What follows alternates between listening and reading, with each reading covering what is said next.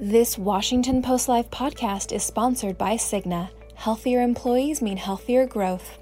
You're listening to a podcast from Washington Post Live, bringing the newsroom to you live.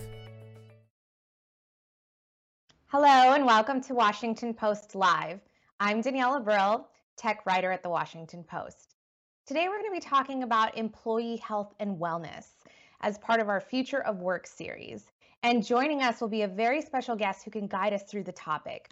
I'd like to welcome Leena Nair. She is the Chief Human Resources Officer at Unilever. Welcome, Leena. Hi, delighted to be here. Absolutely. So, we're really excited to dive into this topic. So, I'm just going to go ahead and get started. Um, the coronavirus really changed the way we live and work.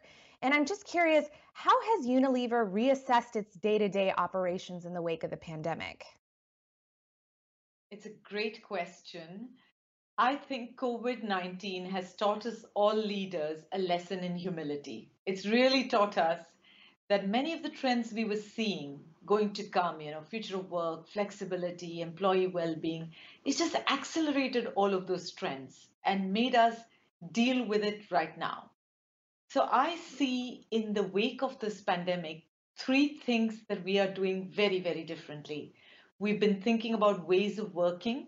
How do we work in hybrid ways? How do we give people the flexibility and choice they so desire, and yet bring people together in a way that brings the culture of Unilever alive? We have, for example, started rethinking what's the level of time people should be spending in an office. How do you make virtual working work for everyone? How do you make remote working work for everyone? So, ways of working is one area we're addressing. We're also looking at new employment models.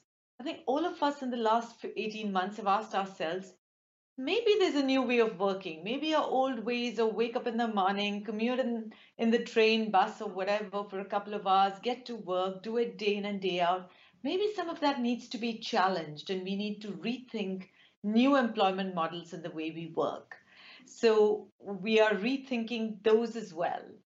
And most importantly, we're putting a huge focus on holistic well being physical, mental, emotional, purposeful well being. All aspects of well being are, important. And COVID 19 has put employee health and well being at the top of every board table.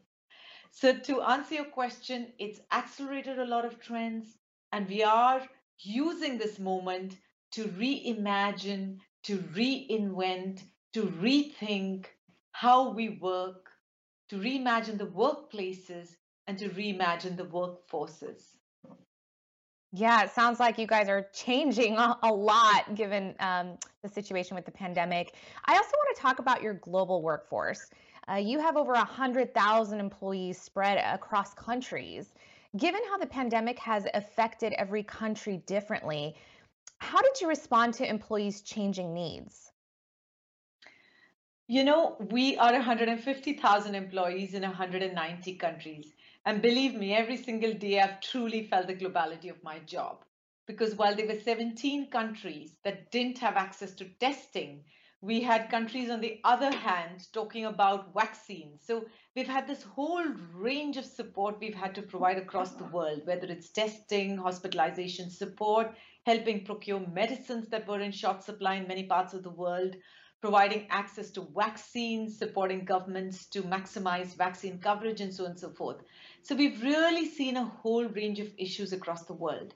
And one of the things I firmly believe in is one size doesn't fit all. We're all in the same storm, but we're not in the same boat. We've got to tailor solutions, personalize solutions, and give people different uh, give people different things.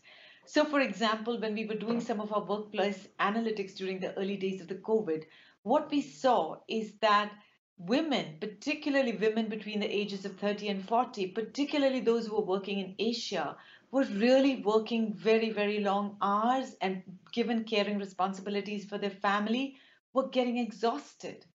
We saw groups of employees who were working more than 60 hour weeks, week after week. We saw parts of the world where being in confinement had increased the bullying that men and women were experiencing. So gender based violence was going up. So I think one of the things I've learned in my job is that it's not a one size fits all. You've got to look at the country, you look at look at the context that is happening in that country, and then do whatever it takes to ensure people that who work for us are growing, thriving, and feeling fulfilled. So, you know, for example, we're seeing mental health and well-being challenges in some part of the world. So my my advice would be be ready to flex and do different things in different part of the world because the challenges are not the same though we are in the same storm. That makes a lot of sense. Um, I, I, also am curious, you know, as we talk about the future of work and the changing landscape, how do you balance productivity and competition with ensuring a healthy and happy workforce? You know, I believe that a happier, more engaged workforce who's feeling well is actually a more productive workforce. You know, I really believe that if you look after your people, they will look after the business. If you take care of your people, they will take care of the business. So I think employee health and well-being has to be prioritized. There's no way you're going to get productivity from a person who's exhausted, who's feeling miserable, and who's having mental health and well-being challenges. There's no way. So I think prioritizing health and well-being is so important. I mean, many parts of the world, what we're seeing today is labor shortages. It's because of those labor shortages that we're seeing supply shortages everywhere. So every business must prioritize health and well-being for people. You know, one of the stats I often quote is for every dollar that we invest in employee health and well-being, I get a return of two and a half dollars. So it's not just a nice thing, thing to do, it gives you financial results, it gives you a business case. So I think it goes hand in hand. It's not an either or. People have to be well and thriving. And when they're well and thriving, they will be highly productive. And when they're highly productive, a business will perform very, very well. So it all goes hand in hand. Wow, making that business case, right? That that really speaks to leaders. I I, I totally hear you on that. Um, it seems like that out since the outbreak of the pandemic, you know, a lot of companies are looking for ways to prioritize employee health and wellness. And you mentioned that at Unilever, you, you all are doing that. Um, can we learn a little bit more about what exactly you guys are doing? And, and let's start with physical health. Yes. You know, I believe it's always got to be holistic well being. So you've got to look at physical, mental, emotional, purposeful all at the same time. And let me give you a few examples of what we're doing.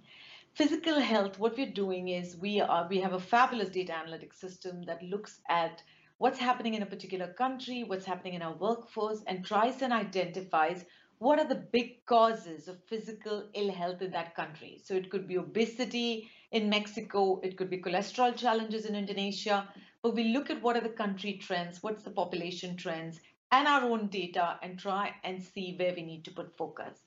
In all our offices we've you know and now people don't come to office that much we're still working through what are hybrid ways of working but access to gym access to nutrition. After all we're a food company. Ensuring that people have access to great nutritious food healthy food is so important to us ensuring people have access to um, gyms and exercise places is important to us and all our offices reflect that and increasingly we are finding that peers together setting up challenges for one another helps improve physical health. So people doing a challenge where they have to, you know, walk X number of miles and raise money for charity. We've had a group recently that, you know, exercised together, went for long walks together and collected, you know, 10,000 pounds for vaccination in parts of the world that don't have access to vaccination. So involving peers is very helpful in stepping up physical well-being. In mental well-being, we've done a lot of things, including this is our mental health and well-being week, and we're doing a hell of a lot of activities during this week to reduce the stigma, raise the awareness, and signpost our people to where support and tools are available. We've said that all our people should not be more than one click, one chat, or one call away from feeling well. So we have employee assistance programs in all countries we operate in. We've trained up 3,200 mental health champions. And I'm so proud of all these champions because they have volunteered their time to get trained so they can support other people in the business who are struggling with mental health challenges. So we've invested in that. And purposeful well-being. We put we put all of our people through Discover Your Purpose workshop. 60,000 people have already been through a workshop where they've discovered their purpose. What are they passionate about? What gets them out of bed in the morning every day? Because we believe when you know that, it gives you an anchor to work through uncertain times. And I'm so pleased because so much of the data is saying that people who've been through these workshops and have discovered their purpose and are living their purpose in action at Unilever are 49% more intrinsically motivated, have 25% more job satisfaction, and are 40% more likely to stick with Unilever. So there's a real, real importance to doing some of this work around purpose. So we are putting huge focus on employee health and well-being, providing people all the apps and all the things that allow them, the tools, the support systems, the peer support network, so that they feel empowered to look after their own health. And very important through all this is culture and leadership. So we encourage our leaders to talk about their challenges. How are they looking after their physical health? How are they looking after their mental health? We believe we all have mental health. We all are on the spectrum of mental health. And it's important for leaders to have the same fluency to talk about mental health as they talk about physical health. So it's also about the culture of making it okay to talk about one's health and well-being priorities. So it's a combination of culture, leadership, prevention support that helps the focus on employee wellness. But when employees feel they're looked after and they feel well, the business will do well. Yeah, that makes a lot of sense. You just answered my next question. I was going to ask you about whether Unilever does anything to to break the stigma of you know mental health at work and it sounds like you know you're creating a culture around it. So um, thank you for for explaining that to us. I'm going to go ahead and move on. Um, we did receive a question from the audience so i'm going to go ahead and read that. It is from sean sinclair and he lives in virginia. He asks how are employers advertising enhanced benefits and wellness to prospective recruits and current employees? Yes. Uh, you know, it's a really, really important question because sometimes we have so many progressive things we are doing, but we struggle to communicate all of that to our people because, like I said, we have 150,000 people across the world. What we try and do is we use the network of our mental health champions to spread the word. We this whole week we've been doing activities. So on Monday, for example, I had the pleasure of interviewing Indra Nooyi on how she creates space for herself, how she builds her own resilience, to inspire our people that it's possible. Today, we had Amy Edmondson, who's a professor on psychological safety, talking to all our people on how to create psychologically safe environments so that you can feel more included and you can speak your mind and share what's on your mind. And we use all these opportunities to signpost to our people the Global Wellbeing Hub in our company, where all these tools, support, support material, apps, reading material, other resources, training programs are all available. But it's a great question because I simply think it's not enough. When I see the challenges today of well being, I mean, I was reading data that said that just depression alone is costing the US economy a trillion dollars every year. And data that says that people between the ages of 18 and 25, 60% of that cohort has challenges with their mental health. So when I see that data around physical health, mental health, I think we have to continue doing more to connect people to the fabulous resources and tools that we've put in place. Yeah, and earlier, you know, you talked a little bit about how you guys are changing the way you work and the way you operate and looking at different models. I understand that Unilever operates on a hybrid uh, model of work. Uh, I'm curious, you know, how did you come to that decision? I, I, it sounds like they're basically coming into the physical office um, or being available to come into the physical office, but mostly working remotely. Tell me about that and how you see the future of that model. You know, firstly, I must say that this is the time to experiment and learn. And if any company says, oh, we figured it all out, we know exactly what to do, please don't believe them, including Unilever. We're all trying to figure it out. We are all trying to experiment. So, principle number one is these are the current principles that we're putting into place. But if we learn over the next few months or weeks that it works or doesn't, then we'll adapt and find other ways. So one of the things we're saying in hybrid is we we believe in the power of offices. We believe that offices are places of collaboration, creativity, getting to know people, celebrating stuff together. It's a huge part of building our culture, getting to see each other, be with each other. So we're saying that we expect people to be at work, at their workplace, at least 40% of their time. And we're saying though the times they come to office, we expect them to be in a collaboration kind of work. So we're trying, we're changing our workplaces to reflect a more collaborative zone. And when they're at home, we expect them to do the more focused bits of their work that they have to do. We're also training all our people in how do you work in hybrid ways? Because this is not the old world where everybody sits in an office and the lone person dials on the on the computer and you say hi oh, oh we almost forgot about you. Do you have any views for this meeting to share? We can't work in those old ways. We have to work in a more integrated way where people who are online or offline in the meeting because so many of our meetings are global feel equally included in the meeting. So there's a whole training and education piece to this as well we're not just stopping at ways of working. We're experimenting with new models of employment like i said. We're experimenting with a four day working week in new zealand. And 90 people of unilever who work for, in new zealand are trying this new way of working. Fingers crossed. I hope it works. We're also trying a new model called U-Work in the united kingdom where people who do not want to work 12 months a year but want to work say six weeks a year to six months with unilever and the remaining time they want to do something else are given the flexibility to do so and it gives them the flexibility of doing things their own way but the security of a job with unilever so we're trying all sorts of models and experiments. We're trying something called Career by Choice in uh, India, for example. We're trying something called URenew, where you can take a sabbatical and go to learn something new, and the company sponsors part of your cost, and you've got to sponsor part of the cost. So uh, the big message from me really is we've got to try. The COVID times have shown us that we can try to be more flexible than we've been in the past. It's taught us to challenge the assumptions we had about how work gets done. So please don't waste this time. Let's try and experiment, different companies experimenting different things, learn together and adapt to a new world. You know, a lot of the language around let's return to the workplace, let's return. I think return is the wrong word. That world is gone. There is no returning. It's moving forward to a new world where we combine the best of what we did before COVID with what we did during COVID that worked for us. And we combine the best of both worlds and create a new world.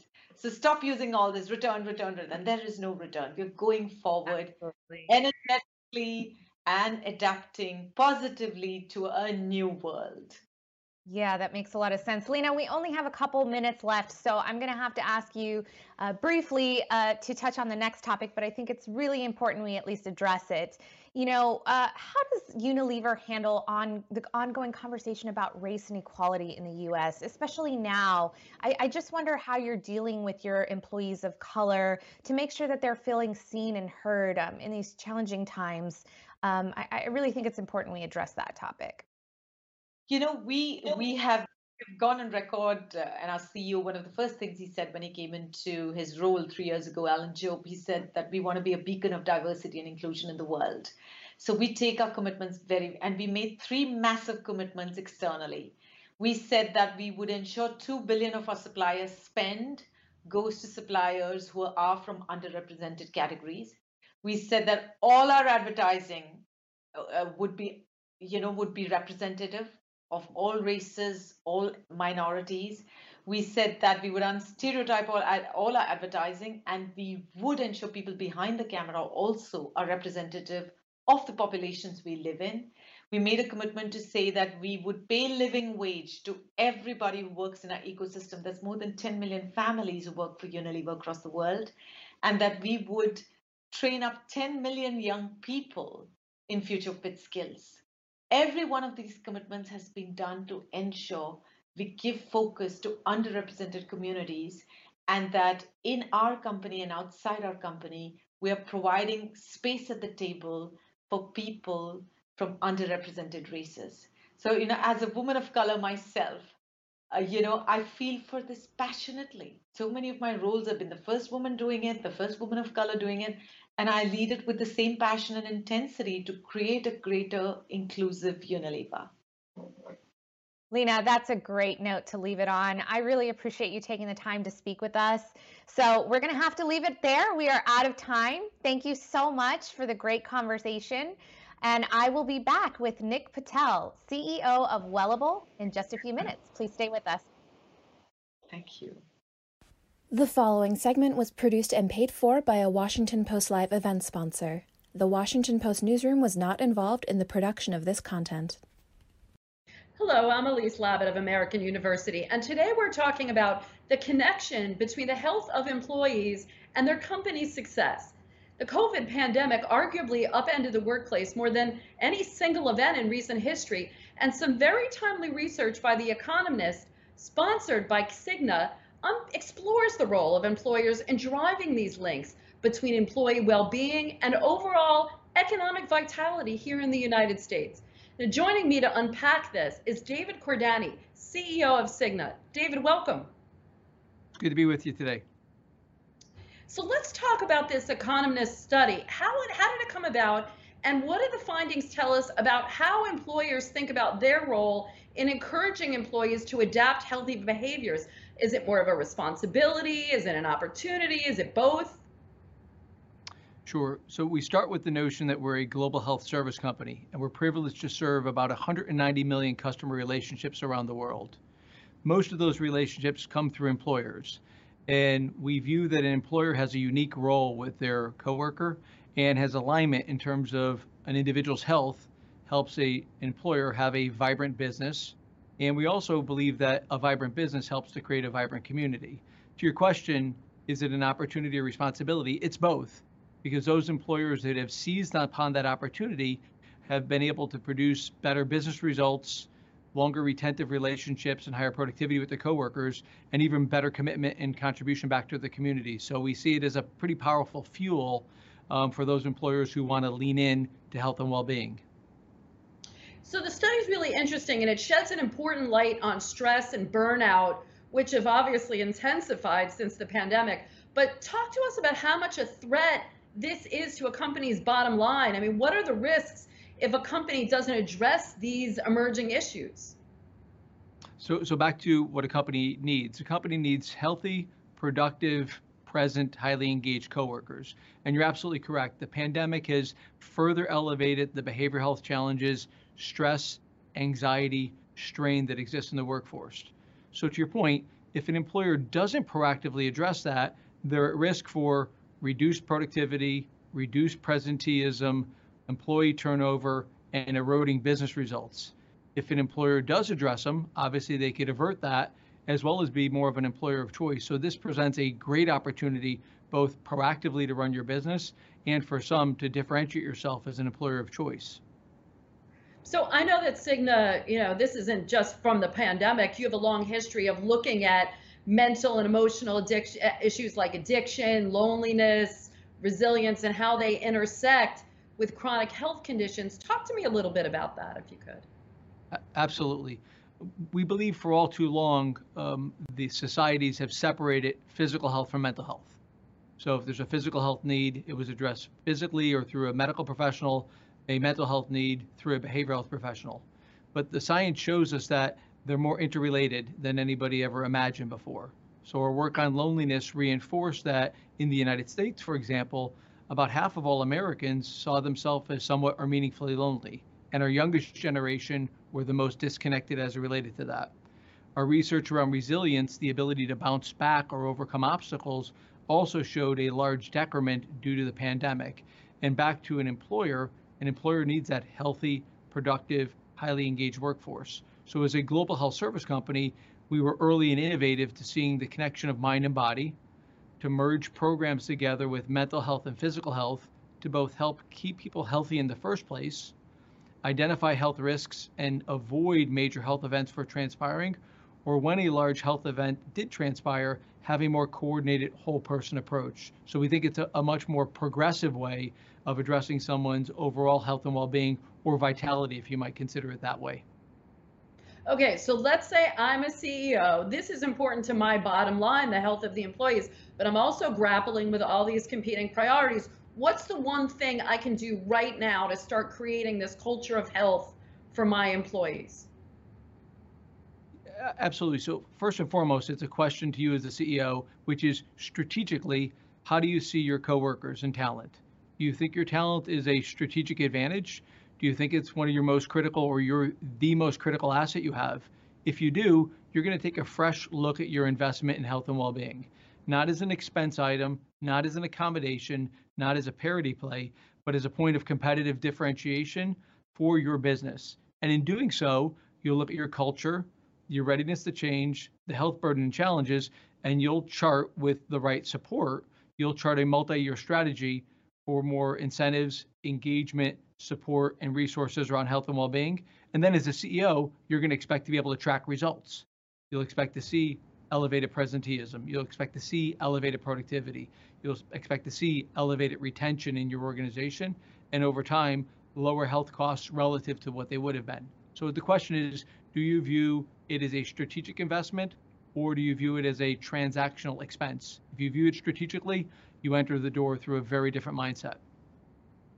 Yeah, well, clearly the COVID pandemic has served as this important wake up call for companies to actively engage in the health and well being of their most valued asset, as you say, which is their human capital, their people. David Cordani, CEO of Cigna, thank you so much for joining us.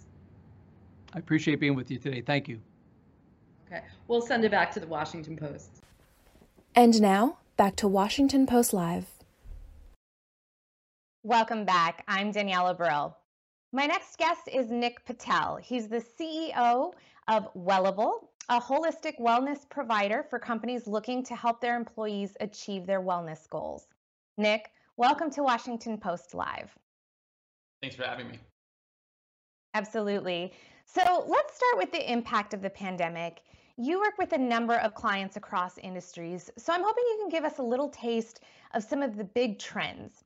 How do you see companies reassessing employee health and wellness in the pandemic? Yeah, absolutely. I mean, there's, I think, with all aspects of businesses, when COVID started, there are three phases that were happening concurrently. There is the response phase, how do we address what's happening today? There's a recovery phase, how do we address the short term changes? And then the reimagine phase, which is now that the world is permanently changed, that there is a new normal um, that will seem to persist. What does that mean for all aspects of our business? And wellness and employee health and well being is very similar to that uh, mindset. Obviously, if you were in the middle of the pandemic and office closures were happening and there were shutdowns, if you had any on site health and well being offerings, you had to go digital. There wasn't an offering for that. Now, what we're seeing, similar to the future of work, there's a hybrid scenario as companies begin to come back, as they begin to explore what it means to work three days in the office or have some employees fully remote um, and things like that, is offering a mix of that on site and digital offerings. Um, the other thing that I would say as it relates to the reimagine phase is that what was happening in employee health and well-being as in other aspects of the, the business community covid really accelerated that. I'm not sure if it necessarily changed it in a fundamental way other than really accelerating trends that were already happening. And what i mean by that is some companies but not many were focused on mental health. Some companies but not many were focused on financial well-being. Um, the companies that did have employee health and wellness programs largely gravitated around physical activity, maybe nutrition, but there was a slow and emerging movement to really embrace holistic health. And that includes the ones I mentioned before, as well as sleep, um, more emerging concepts like how does charitable giving impact our health and well-being? How does gratitude impact our health and well-being? And I feel like that is the biggest change that we've seen from an employee health perspective as it relates to COVID is that there's been an acceleration of digital tools as well as an acceleration of the definition of what it means to have a healthy workforce to really embrace more than just physical activity and nutrition to more of a holistic module. Got it. And tell me a little bit about how technology plays a role in employee health and wellness. Yeah, absolutely. I mean, technology is becoming an increasing part of all of our daily lives, including employee health and well-being. Um, so whether it's access to on-demand content, so be able to access meditation sessions or be able to have a virtual consultation or work with a health coach and schedule a time. These technology tools allow employers to embrace and kind of, in some ways, scale the operations of the wellness program. And I think that is probably one of the biggest benefits of technology infusion into the workplace as it relates to health and well-being is that it's created an opportunity for companies that are maybe even 100 people or 200 people, which are often organizations that didn't have the resources to really maintain and sustain a successful employee health and wellness program. They're able to do that because technology has given them access to more resources. It allows them to operate if they have multiple offices, if they're a hybrid workforce with individuals who are remote, to provide more equitable benefits as it relates to employee health and well-being to all their employees. Um, and then in many ways, it just allows you to scale your interactions. And so, and what I mean by that is to have a really successful program, you need some level of individualization or personalization as it relates to what an individual is going through from the program. Um, health and well-being is a very personal uh, concept. So for one individual, what that looks like is very different from another. And so a successful wellness program often has a wide range of offerings that allows employees to gravitate to what makes the most sense for them. That's hard to do without a digital platform. Um, so be, be able to do that is largely through on-demand content and things of that nature. Employees are able to identify those resources that resonate the most with them, that are delivering them the biggest impact at that given time, and invest their energy there. Let's dive into Wellable a little bit. As I understand it, your company helps other companies help their employees reach their wellness goals. How exactly do you do that? And let's just start with physical health. Yeah, absolutely. So from our perspective is every company and every organization is unique from the culture they have, the goals they want to accomplish as it relates to employee health and well-being, and they're comprised of a diverse population of individuals that all have unique wellness goals. So as it relates to physical activity, um, in our digital platform is we recognize that each individual within that organization has a different set of what it means to be physically active, whether that's just taking incrementally more steps throughout the day, whether it's going to a CrossFit class, whether it's tracking, you know, at a very granular level, your participation in certain programs. Everyone's different. And because Wellable connects to a wide ecosystem of third-party apps, so everything from Fitbit to Garmin to Apple Health, each of them has unique features and gravitate to a unique audience. Uh, we're able to deliver a very unique user experience to each individual. So based on what outcomes they want to accomplish, what technologies they want to use, um, and things like that. That being said, at an organizational level, companies want to have some level of influence on how they construct a program. They want to be able to have analytics to measure the success of that program. And so by integrating with those technologies and allowing users to have a very individualized experience, but also be able to aggregate that at the administrative level. We allow those employers to kind of craft and develop the wellness program that kind of really resonates with the culture that they're trying to build. So I imagine mental and emotional health is somewhat similar in, in the way that, that you guys help companies craft that. But tell me a little bit about how, how that may be a little different. Yeah, so I think um, when the that definition is certainly as, is what we're seeing is being developed, right? So what it means to be emotionally healthy and mentally healthy tends to differ again on individuals. There's a certain level of stigma that's been slowly being broken down in organizations around being able to discuss that with your manager, be able to have a mental health day and things of that nature. Our goal is to recognize that every individual is unique. Similar to physical activity, they all have unique mental health needs and so we want to offer a diverse array of options for them to improve their mental health, whether that is be able to create policies around uh, flexible work or time off um, to just improve their mental health, whether it's access to content like meditation, whether it's access to health coaching to work directly with the individual to help develop goals and just personal processes to improve your mental health. All those things are valuable to different degrees for each individual. And so we want to make sure our programs provide a just wide array of access to resources, knowing that every employee is not going to engage in all of our mental health resources, but they'll identify and engage in some that really work for them. And so that's our ultimate goal is to create that ecosystem where someone can find the resources it takes to thrive in the workplace. You keep mentioning this individualized approach, right? Um, sort of uh, the opposite of a one size fits all package. I'm curious, how do you work with companies to determine which programs will work for them? Yeah, for sure. So for many of our companies, they're coming from an existing wellness program. So they already have some data maybe some internal surveys, things that they've identified. They also have a culture that they are actively embracing or cultures that they're trying to move toward. So from our perspective, the way we implement all of our programs is we go through a questionnaire with all the points of contact within the organization to really discuss you know, basic ideas of why are you having a wellness program? So what are those goals and objectives? How would they measure success in many ways? What are previous learnings and findings from uh, previous wellness programs? If they don't have that, what are some of just kind of intuitions they have about their culture and their people? We combine that into a set of kind of consultations. So we work very closely with kind of wellness experts who serve as their kind of co-captain in this process. They're really their account manager and crafting a program that's really tailored to their organization. And in many cases, the ultimate goal is to create almost a fence around just a general construct for how they want to operate a program. And within that fence, employees have the ability to kind of roam and identify those resources that work best for them. Is there a difference between online corporate wellness programs versus in-person wellness programs? And are there times when one might be more appropriate than the other?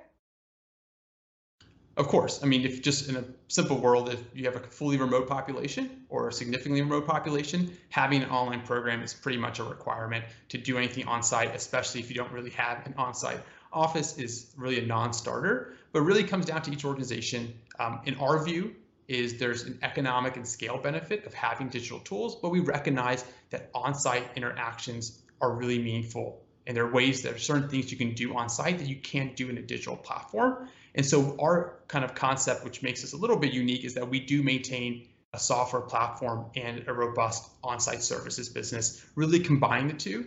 Um, again, we come back to a very consultative approach with our clients and we talk to them about what they want to accomplish. And if they have certain barriers that make on-site less favorable or more favorable, we'll adjust the program accordingly. Um, what we're seeing just as a general trend is that there's a larger demand for digital tools. Um, they're more affordable, they're more scalable, they offer more individualized treatment in some ways. Um, that being said, I think there's always going to be a place for the on-site services um, as they existed previously. I want to dive into a little bit of the benefits of wearables at the workplace. You know, when we talk about wearables, um, they're devices that can track things like your fitness, your blood sugar levels, heart health. How do you consider the privacy concerns of technology like this at work? It really comes down to communication. I think in this world, we're becoming increasingly sensitive to privacy concerns, and rightfully so. And in many cases, I think the biggest privacy issues that people have heard about in the news or personally experienced are ones where companies weren't, you know, upfront and weren't kind of up, you know, very proactive in communicating what they are doing with data, et cetera. We are quite the opposite from an organizational perspective. We're very clear about what those data privacy rules are. We recognize that the data is not ours to sell or to manipulate or use in any kind of financial way. Um, we also want to make it very clear to the user when they first sign in and they go through the basic data privacy consents is we make it very clear to them that this is their data. This is a program for them to improve their health, to see gains professionally and personally just by having a healthy, productive life. Um, and we try to make that very clear. We limit the reporting the employers get um, to the extent that they need certain data, we de-identify it. Um, so we often get requests from our clients. We would like to run this report that has you know certain user information, and we just don't allow it. Just as a policy perspective, we view our really our primary constituents are those employees and those users who are trying to be active and healthy in their life. And then we try to work with that in the context or construct of an organizational uh, organization and their needs. Understand they do need data, but there's ways for us to satisfy both. Provide them actionable intelligence and information to iterate and improve their programs without violating the trust of the user or the employee. You know, during the pandemic, we really saw the boom of telehealth. I'm curious whether you think that that's here to stay. Is is that sort of the future of healthcare in this country? It always the classic answer depends. I think the the predominance of it and the adoption of it is certainly here to stay. There's a huge increase. I think there's be naturally a, a, tapering off of that growth as it relates, but I think it depends on the individual. And I think it depends on the situation that they actually um, need to get from a clinical perspective. I think for certain interactions, telehealth is great. Um, often it's a great way to triage uh, a patient potentially. And for certain users, they just feel the comfort of being in a doctor's office and be able to build that physician patient relationship. And that's really valuable to them. I do think digital health tools in general are becoming increasingly popular. And rightfully so. They're more economical for both um, the patient in this case. It's easier to scale from a physician um, as well. But I think at the end of the day, I think you're going to see a mix, a hybrid, if you will. There'll be some individuals who will always want to be in a doctor's office, and there'll be other individuals who are willing to use telehealth as their predominant primary care tool. And there'll be everything in between where people are kind of split. It'll be similar to the work environment where there are certain advocates out there who believe on-site work is the future still, and there are others who think it's completely remote and likely it's somewhere in between. That makes sense. Um, I'm going to give myself a little shameless plug here. I recently did a story on employee perks and how they're changing over time, especially in this hybrid and remote environment you just talked about. And one of the things we saw was health and wellness really being a part of that perks packages in ways that it wasn't before. I'm curious whether you see employers viewing mental health and well being as a perk or are they seeing it more as a benefit? And is there a difference in those two things, um, especially when it comes to things like retention and employee satisfaction? I think perks and benefits often get commingled because they are often, as you noted, targeting the same goals. We want to make employees happy. We want them to retain their work. We want them to be satisfied and passionate about their work. And we also want them to be productive. What's with employee health and well-being, what's a little bit unique is this version of being the best you. And by being the best you, you can be the best you in your personal life, which has a great deal of satisfaction. You can be the best you in your professional life that can help drive benefits for yourself and your career as well as to your organization. Um, I still find uh, that employee health and well-being in general is considered a benefit. It often is closely coupled with the company's health plan, which is definitely a benefit. Um, but there's certain areas where there's a gray line, right? So we often get requests, for example, as our on-site services business, about doing events that are about social well-being. So how do we get our colleagues to interact in healthy ways uh, as it relates to um, you know, maybe non-work items? So doing a trivia night, often not associated with classic employee health and well-being, but something that we personally invest in and companies gravitate toward, and that often can be considered a perk. Now, if you went to something around diabetes management, that would be clearly in the line of a benefit. So we kind of straddle this both areas, but in general, I think companies view it as a benefit. They often closely couple it with their employee health plan. I know Cigna offers a number of employee wellness resources as well. And so that's why I think most companies view this certainly as a benefit um, that's really designed for mass adoption, where perks are often designed for like limited adoption uh, and things like that. You, you talked about uh, the employee health plan, so I want to get a little bit into uh, insurance plans. Do you think changes need to incur, occur in employee health insurance programs to cover more of what we're talking about here?